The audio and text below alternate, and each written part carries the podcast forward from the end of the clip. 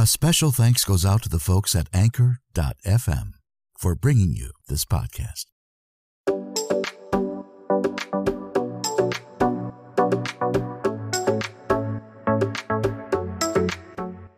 Coming to you almost live, it's time once again for Tom Reads Your Story, the number one spoken word podcast on the web for audiobooks, social media posts, current events, and just plain whatever. So let's start the show. For the next half hour, I'll be your host. I'm voice actor and podcaster, Tom Zania.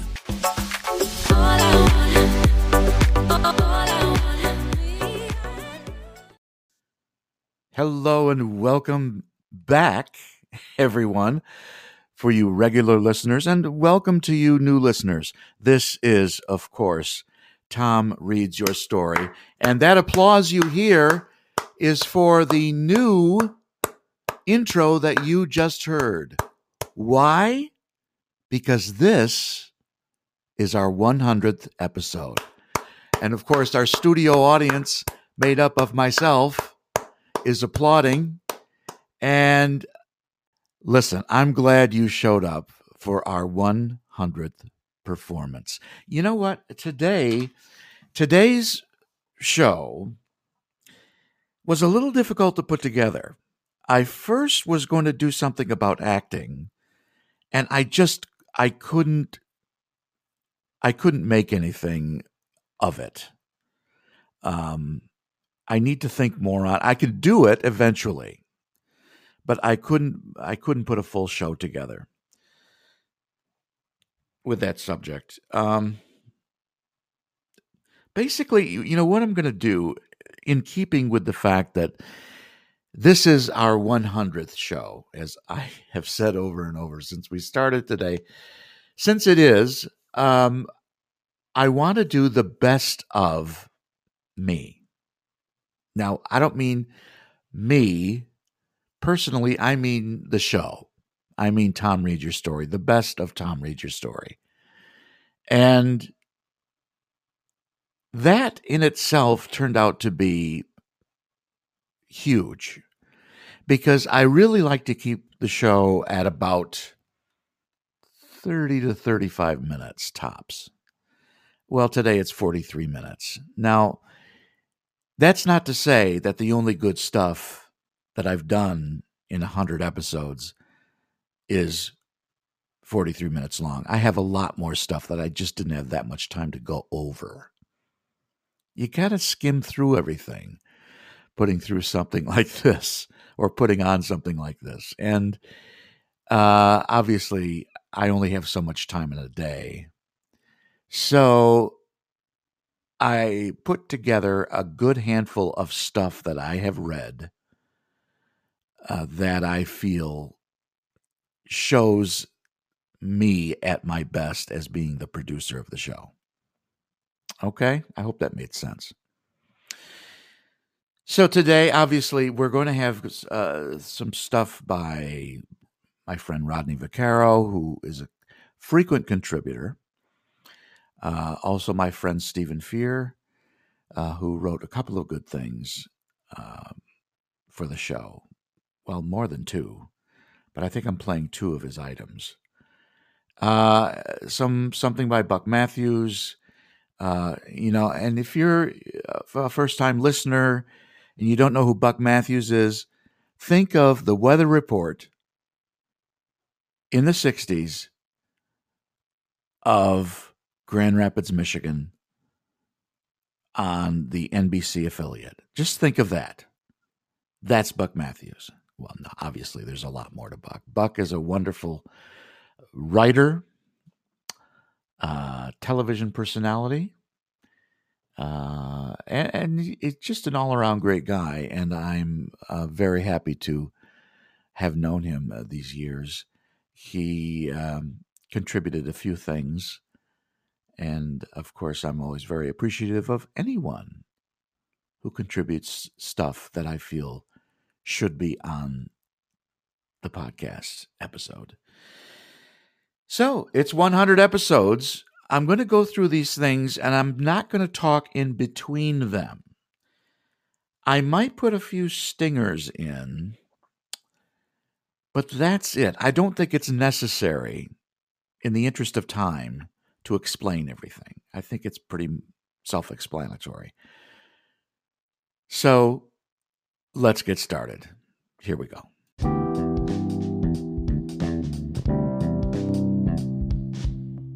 Loving the Heights by Tom. So this afternoon, I went and caught the 12:30 p.m. showing of In the Heights at the Empire 25 in Times Square. Be advised, the movie didn't start until almost 1 p.m.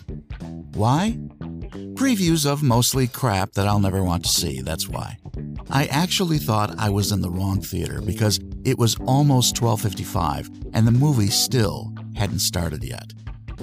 Anyway, I had only previously seen short clips of the Broadway production of In the Heights on YouTube and really didn't know what to make of it, not knowing the story. But In the Heights is worth all the hype it's getting. It's about family, community, dreams, love, ethnicity, and a celebration of it all. A film musical of a Broadway show that didn't get screwed up from a lack of vision. Lin Manuel Miranda and director Jon Chu cooked up a montage of music, lyrics, dance, and dialogue that somehow blends together naturally as one thing, aims right for our hearts, and never misses. All of the cast of Broadway People is terrific. See it on the big screen. Wow. Just loved it.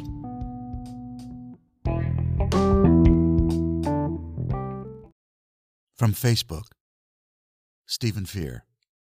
Yesterday's news of Stephen Sondheim's death has gutted me.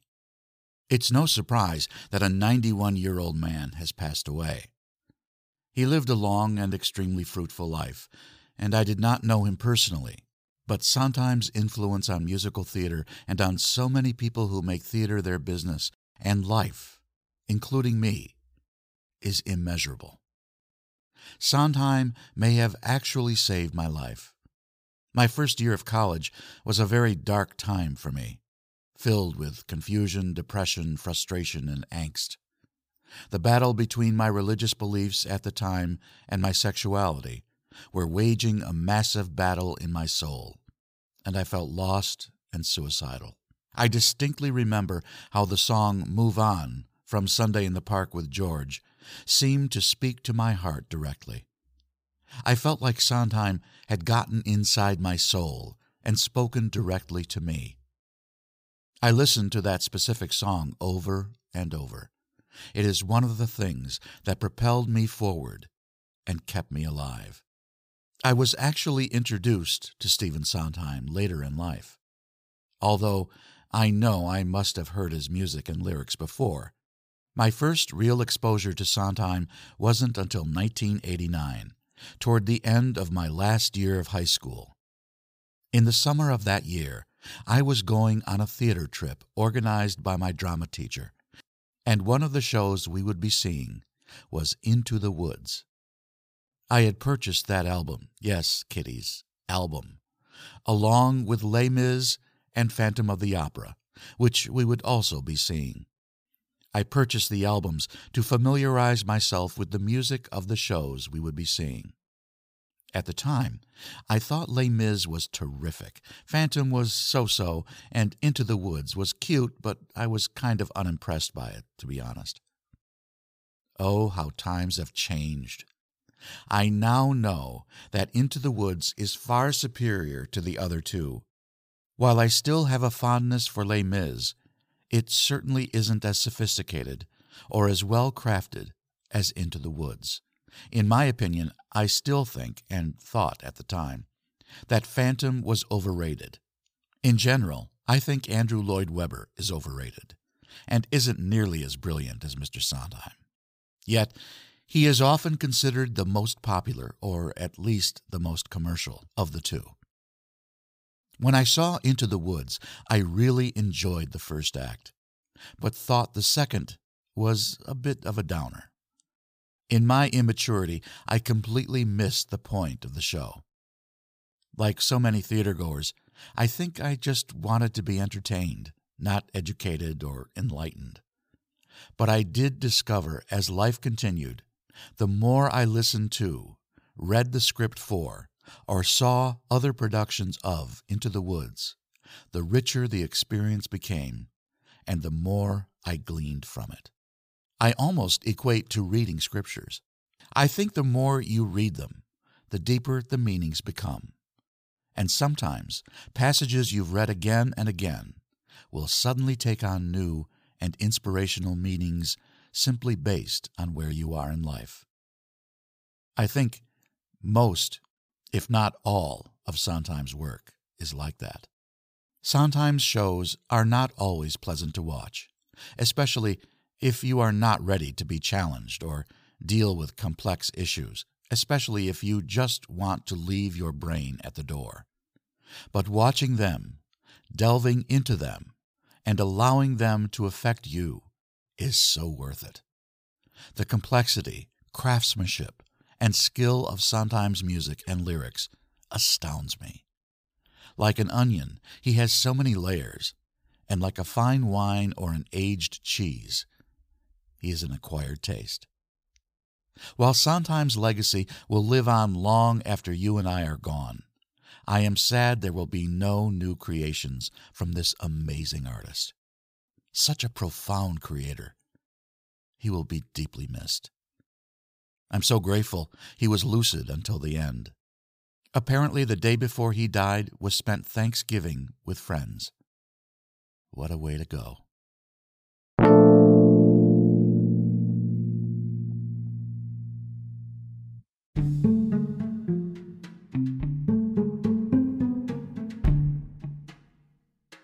Dreading the Fireworks by Buck. Just watched, from the safety and comfort of my living room, the very commendable 20 plus minute fireworks display from the downtown riverfront. A gift to the city from Soaring Eagle Casino that probably cost them somewhere close to a million quarters. For about the same number of years, we've celebrated our day of independence with colorful things that go boom the hot sizzle of sparklers, and crappy little dime store things with fuses that go out before anything happens. We've done that with the assumption that everybody enjoys it equally. Most of us do, many of us don't. A lot of us who served in combat zones never saw combat. I'm one of those. But of the millions who were fired upon and fired back, the sound of those high flying cracklers evokes memories they hope to forget. You can imagine what the impact of those cloudbusters must do to them. Nobody's advocating celebrating the 4th by throwing marshmallows in the air, including the combat survivors who dread this celebration. But while we're enjoying bombs bursting in air and rockets' red glare, let's think of and be sympathetic to the grunts who have made it possible. Also, let me share with you one of the Matthews family most memorable 4th of July celebrations. This happened many fourths ago when our kids were young enough to go where adults might think about it. This was when we had a cottage on an inland lake in Muskegon County. Our son, whose creativity has carried him nicely in his career, had the bright idea of making the firework of the age by shredding a batch of sparklers into an aluminum pie plate and setting it off. He had the foresight to do it at the end of the dock so it could be shoved off into the water if it got out of hand. Well, let me tell you, it was spectacular, bright as a star for about 22 seconds, and burned a hole in the dock. He was not punished.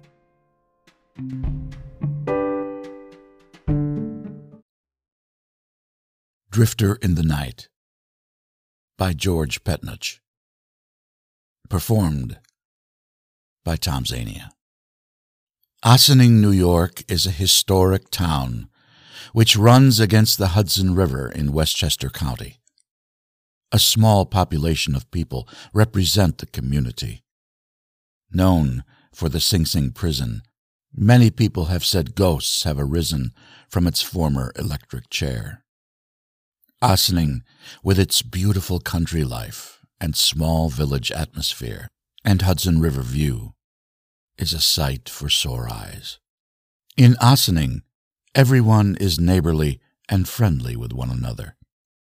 The village bar has repeat customers from all over town. One night at the bar, everyone was watching sports games, playing cards, darts, and pool, when a man in his thirties came in. He went over and said to the people, Is this a friendly game of cards? What are the stakes? One of the players said, Five dollars a hand raises up to one hundred dollars. I'm in, he said. One of the card players said, It's five card poker. The card player said, Where are you from? He said, I'm a drifter. I go where the action is. The night and game went on, and he kept on winning until everyone was out, except for one guy. The guy said, You want to make this a do or die game? The drifter said, Deal. Raises unlimited. They kept on raising each other. The guy said to the drifter, I raise you a thousand. The drifter said, I'm in. The guy said, I have a straight. The drifter said, I know when I'm beat. Luck only lasts so long. Sorry, boy, full house. The drifter got up and took his money. The card player was cursing him out, calling him a bastard cheater. One guy said, Get out of town before we round you up. The drifter got up and walked to the door and said, Another time you'll thank me, and left. All the people in the bar were watching the card game and said, Who was he? Where did he come from? Does he have a purpose? The rain was coming down, and it was 8:30 at night. Mrs. Sheehan was at home when she received a call from her son, John, who was 10 years old to pick him up at his friend Brian's house. Mrs. Sheehan went to her car. She started it up and put on her windshield wiper. The wind was gusting at 40 miles per hour. The road was hardly visible. To get to Brian's house was a long and narrow road which ran overlooking the Hudson River. She drove slow. Branches were falling in front of her leaves hitting her windshield. She was in front of Brian's house. She called up John on her cell phone to come out. John got in the car. She turned around and proceeded to drive back home, with it raining and wind gusts now picking up to 55 miles per hour. A deer ran in front of her car. She swerved to her left and, with the dirt and road completely wet, slid off the bank of the cliff. The car began to turn over, rocking back and forth, going down the mountainside, throwing her from the car, and her John didn't escape. She was on the side of the road, fully covered in mud and drenched in rain. She could see her car, which got stuck in between trees hanging on. She began to scream, My son is in the car! The engine was still running, the headlights on. She could see the car began shifting. The Hudson River was below. A car stopped and said, Are you all right? Petrified, Mrs. Sheehan told him what happened. She said, My son is down there. They called the police. The fire department and police came. With the wind and rain, mudslides were now in effect. News was all over town. Everyone rushed to the scene. No one could help, with it being dark and the wind gusts and potential mudslides. When suddenly, a man and her son, raised from the mountain, all covered in mud. Mrs. Sheehan broke down and cried, John, you're all right. Just then, the car crashing down the mountainside, turning over, bursting into flames as it hit the river until you couldn't see it no more. She said, This is the man. Thank you. Who are you? He said, A drifter in the night. She said, This is the man who saved my son. The police and mayor said, Job well done, and we want to thank him. As they turned around, he was nowhere in sight.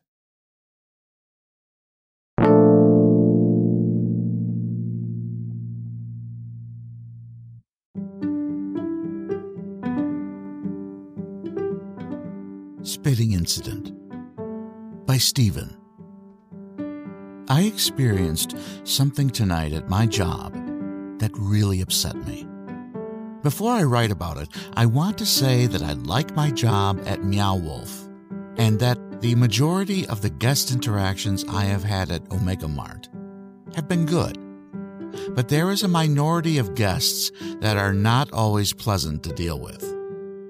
One irony is that I never actually saw or spoke to the guest with whom I had a negative interaction this evening. I was standing at the bottom of one of our slides, and some punk ass kid on the catwalk above me thought it would be a real hoot to hock a loogie onto the bald spot on top of my head. Perfect aim, by the way. My experience was suddenly feeling something wet on the top of my head and my reflex kicked in, and I automatically touched my head with my right hand and felt the unmistakable sensation of mucus on my scalp. Now, I'm a bit squeamish about other people's bodily fluids anyway, and the pandemic has made me even more so when it comes to phlegm, so I was extremely grossed out. I looked up to see where the spit had come from and realized someone must have spit on me from the catwalk. But by the time I looked up, I saw no sign of the perpetrator. There was a hand sanitizer near me, so I immediately sanitized my hands and then even went so far as to put some hand sanitizer in my hair and on my scalp. My first reaction was one of disbelief which then became disgust and anger. I mentioned to a couple of coworkers what had happened, and although I kept feeling compelled to call my manager, I kept dismissing the thought because I thought, well, what can she do? It's already happened. I have no idea who did it or where they went. And even though it was gross, it seemed not significant enough to report. Until I realized it was. I needed to talk about it if nothing else, I needed to let my manager know that this degrading, demeaning thing happened, even if nothing could be done about it. In fact, I didn't expect that anything really could be done about it. So I called her, and we went to an area away from guests. And before I could tell her what had happened, I just started sobbing. She could tell something was deeply troubling me. I finally regained my composure and finally said, It already happened, and I don't expect anything can be done about it, but I just need to talk about it. And then proceeded to explain to her what had happened. I explained to her my aversion to germs and spit, and how demeaning it felt, and that my mother in law had died from COVID 19, and to be spit on at all, but especially during a pandemic, was very upsetting to me. She immediately was compassionate and understanding and told me how sorry she was that something like that had happened to me, and even gave me the option of going home, which at the moment seemed like overkill to me. I told her no. I was fine. I just wanted to talk about it. She gave me a hug and asked me exactly where and when it had happened. I told her, and she said she would have security review the footage to see if they could find the culprit. And it was only in that moment that I remembered that there are security cameras all over the exhibit that could have easily captured the identity of the person who spit on me. My manager asked if I needed a few minutes before stepping back out onto the floor, and I said that would be nice. So I went upstairs to the break area and restrooms to wipe my eyes and blow my nose. I had barely finished when there was a call on the radio to let our staff know to alert security if they saw a young teenager with a black t shirt and a brace on his leg. And I knew that was the guy who had spit on me. And I thought, wow, that was fast. And as I headed back to the floor, two security officers passed me, exchanging words about how the guest they were looking for had spit on one of the creative operators, having no idea I was the creative operator in question. I went back out on the floor and suddenly felt this weird terror about encountering this kid myself. And I thought, why am I so terrified of running into some kid who spit on me? And I was back on the floor. I realized that I was still feeling on edge by what had happened and was having a hard time concentrating. Soon, there was another call on the radio from my manager asking me to meet her at back of house. She informed me that they had the kid in the security office and asked me if I wanted to press charges as to what he did was considered assault. I did not feel that was necessary. I only wanted the kid to know that what he did was very upsetting to me. Later, the head of security asked me officially if I wanted to press charges, and I again declined to do so. I went on my break and called Isaias because I just wanted to talk to him. We both felt that I should see if my manager's offer to go home was still on the table because I was feeling more and more unsettled by what had happened. I went to the security office, where my manager was, and asked if it was okay for me to go home after all. I didn't want to leave my team in the lurch, but I did want to leave. Without hesitation, she said, of course, that they would be fine.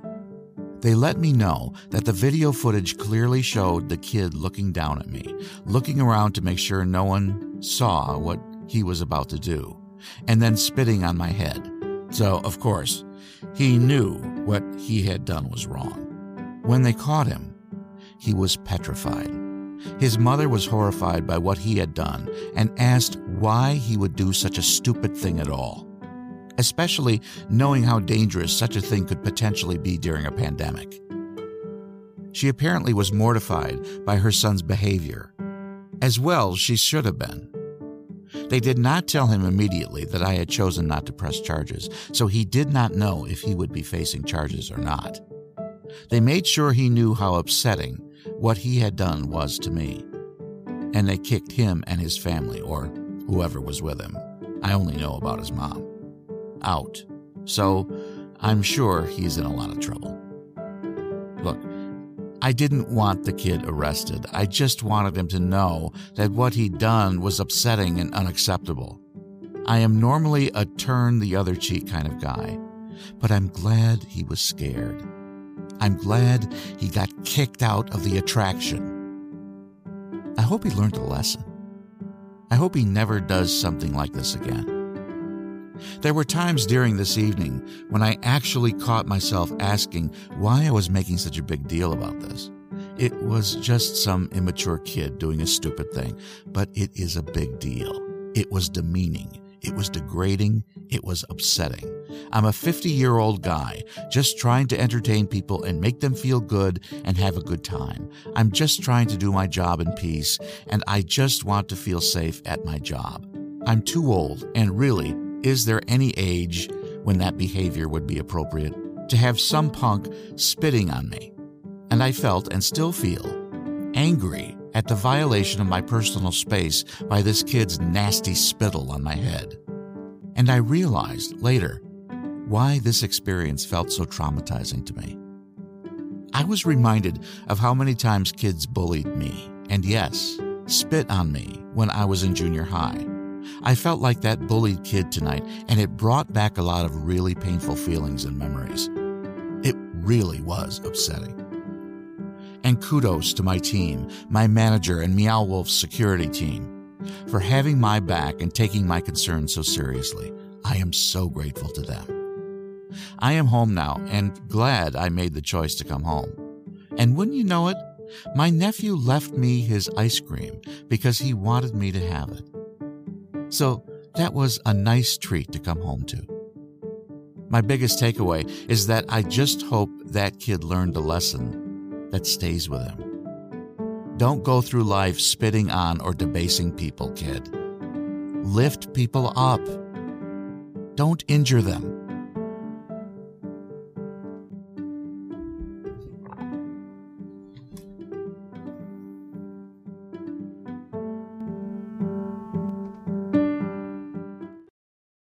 Goodbye, President Trump. You were a helpful disaster. By John Pavlovitz. January 19, 2021. Dear President Trump, In the waning hours of your presidency, I wanted to take a few moments to express my deepest gratitude for all that you've done. It will be difficult in this small space to adequately express the depth and breadth of my appreciation, but I will make an admittedly feeble attempt. I was wrong about you. For four years, I've openly lamented the poison your presidency has so effortlessly generated. I've watched our country imploding on your watch, witnessed our public discourse become polluted in your presence, and seen our political climate grow ever more corrosive with you overseeing it. At first, I wrongly assumed you were to blame. But in recent years, I've come to understand that you haven't manufactured our current national ugliness at all. You've simply revealed it. You've uncovered who we have always been. And for those like myself, who have been afflicted with privilege or were criminally uninformed because we were able to be, that felt sudden and shocking, though it shouldn't have by saying the irresponsible, mean spirited, ignorant things you've said so freely and so frequently. You've given other like minded people license to do the same, unapologetically admitting who they always were, but were previously fearful of declaring. You became the flag they could proudly wave in defiant hatred of so many. You've made bigotry, misogyny, and racism socially acceptable again and that has been a kind of twisted gift because it's allowed me to really see people, not as they pretend to be on the surface, but in the very depths of their wounded, weaponized hearts. For years, your supporters would tell me that they loved you because you spoke your mind. That was never the real story. The truth is, they loved you because you've spoken their minds. You voiced their phantom oppressions, gave credence to their hollow grievances, justified their inherited prejudices, validated their ignorant phobias, and made their fringe ideologies so mainstream. You normalized their contempt for humanity. Thanks to the terrible ground you've broken, politicians, pastors, friends, and strangers, both in person and on social media, now regularly out themselves as intolerant and malicious. And they remind me just how close they are to me, just how deep the sickness in us runs, and just how far we have to go together. You've emboldened people to be open about things they used to conceal for the sake of decorum and though it turns my stomach, I know that this is the only way we can move forward to have that cancerous stuff exposed fully so that it can be dealt with. Our progress as a nation now is predicated on authentic dialogue and honest conversation, no matter how brutal and disheartening those endeavors are. In other words, You've let us know what we're really dealing with here, and while it's been rightly disturbing, it's also been revelatory. That's the thing about that kind of harsh light. You're forced to see everything beauty and monstrosity equally illuminated. Let me be clear. You have been the least qualified, least knowledgeable, most malignantly horrible president we've ever had and I fear gravely for the world all our children will inherit because of you. I believe you're reckless, bitter, and completely reprehensible, that you represent the very worst of us.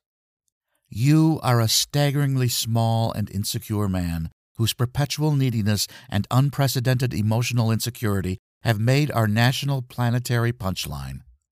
But in being these things, you've allowed me to see the truth about myself, about people I love, about people in our neighborhood, about nearly half our nation.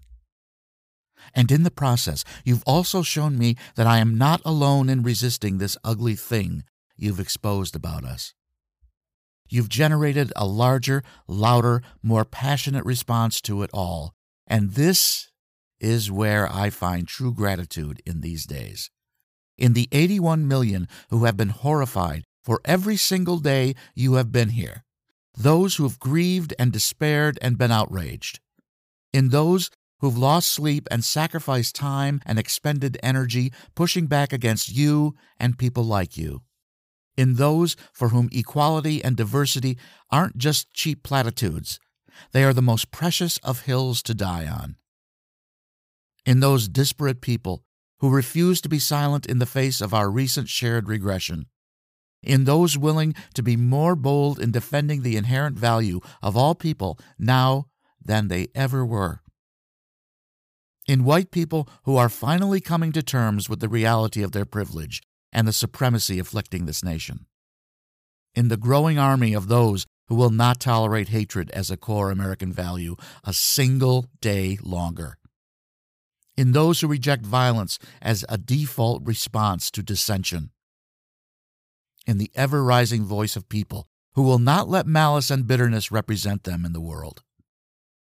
Today, I find my hope in those 81 million plus who, like me, will not be complicit in allowing bigotry and intolerance to become a source of national pride. Because we've seen where that leads. Yes, President Trump, you have been a complete and unmitigated disaster. You have left a trail of injured people, desecrated ideals, plundered resources, and fractured relationships that cannot be quantified but in being as unrepentantly malevolent and unapologetically ugly as you have been. You've unearthed our hidden sickness and shown us who we are, not in the songs or the anthems or history books, but in reality and in this moment.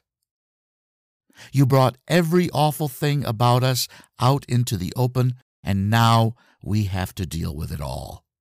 And for this, I thank you. Now get the hell out of our house and out of our lives for good.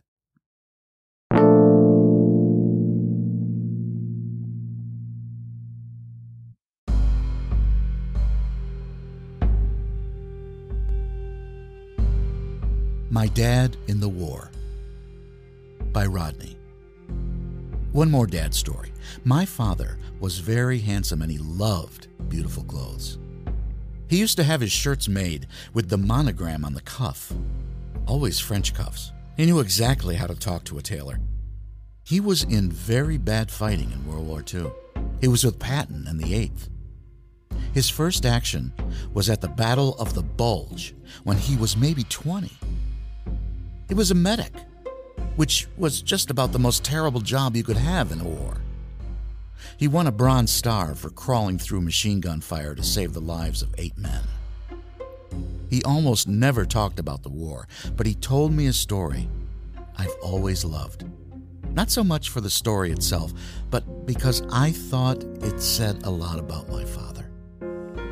He said, after the war, he and a buddy of his were assigned to go to a hotel and pick up a German general who was being brought in to surrender. He said they had just gotten off the front. Unshaven, they probably hadn't bathed in days. They went in an open Jeep, got to the hotel, and knocked on the door. The general came to the door, a tall, lean, handsome, imposing figure. He had been shaving. He asked my father, very politely, if he could finish getting dressed, and my dad said, sure. The general went in, and in a while came out immaculately shaved, wearing his full dress uniform and what my father described as the single most beautiful overcoat he had ever seen light gray cashmere. Now, remember, my father really knew clothes, and for him to say this was the most beautiful coat he had ever seen really meant something. He said the general was very calm and very dignified, like a prince.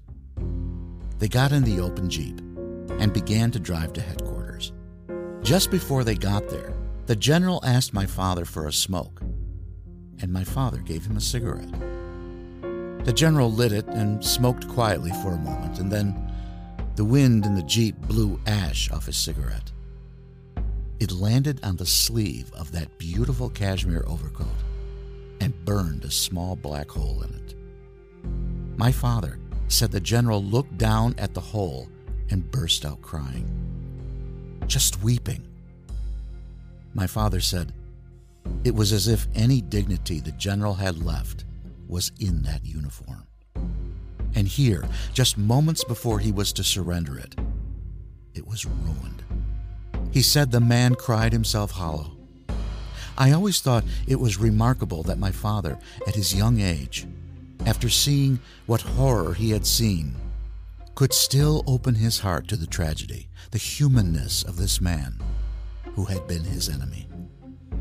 It is the sign of a great heart, a great man, a very great man.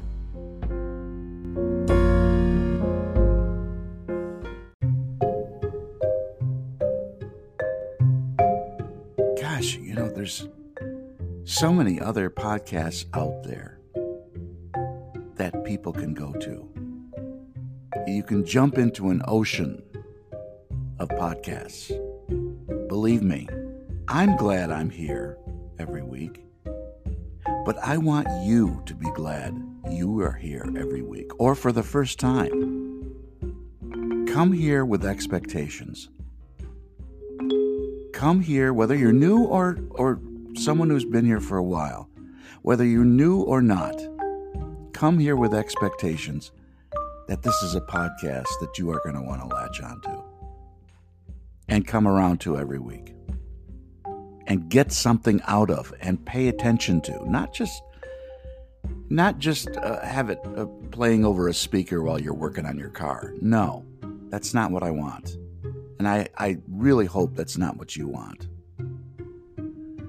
but to, to listen to it and to be a part of it and that's what i want this is tom reads your story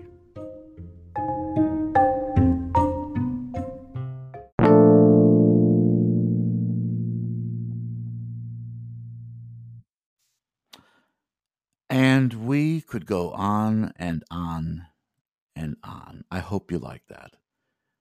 Because that brings us to the end of our 100th episode. The 100th episode of Tom Reads Your Story. Portions were pre recorded. Tell your friends if you enjoyed your visit today, because we're always looking for new ones. Thanks, Anchor.fm, for this opportunity. I greatly appreciate it. Until next time, take care, everyone.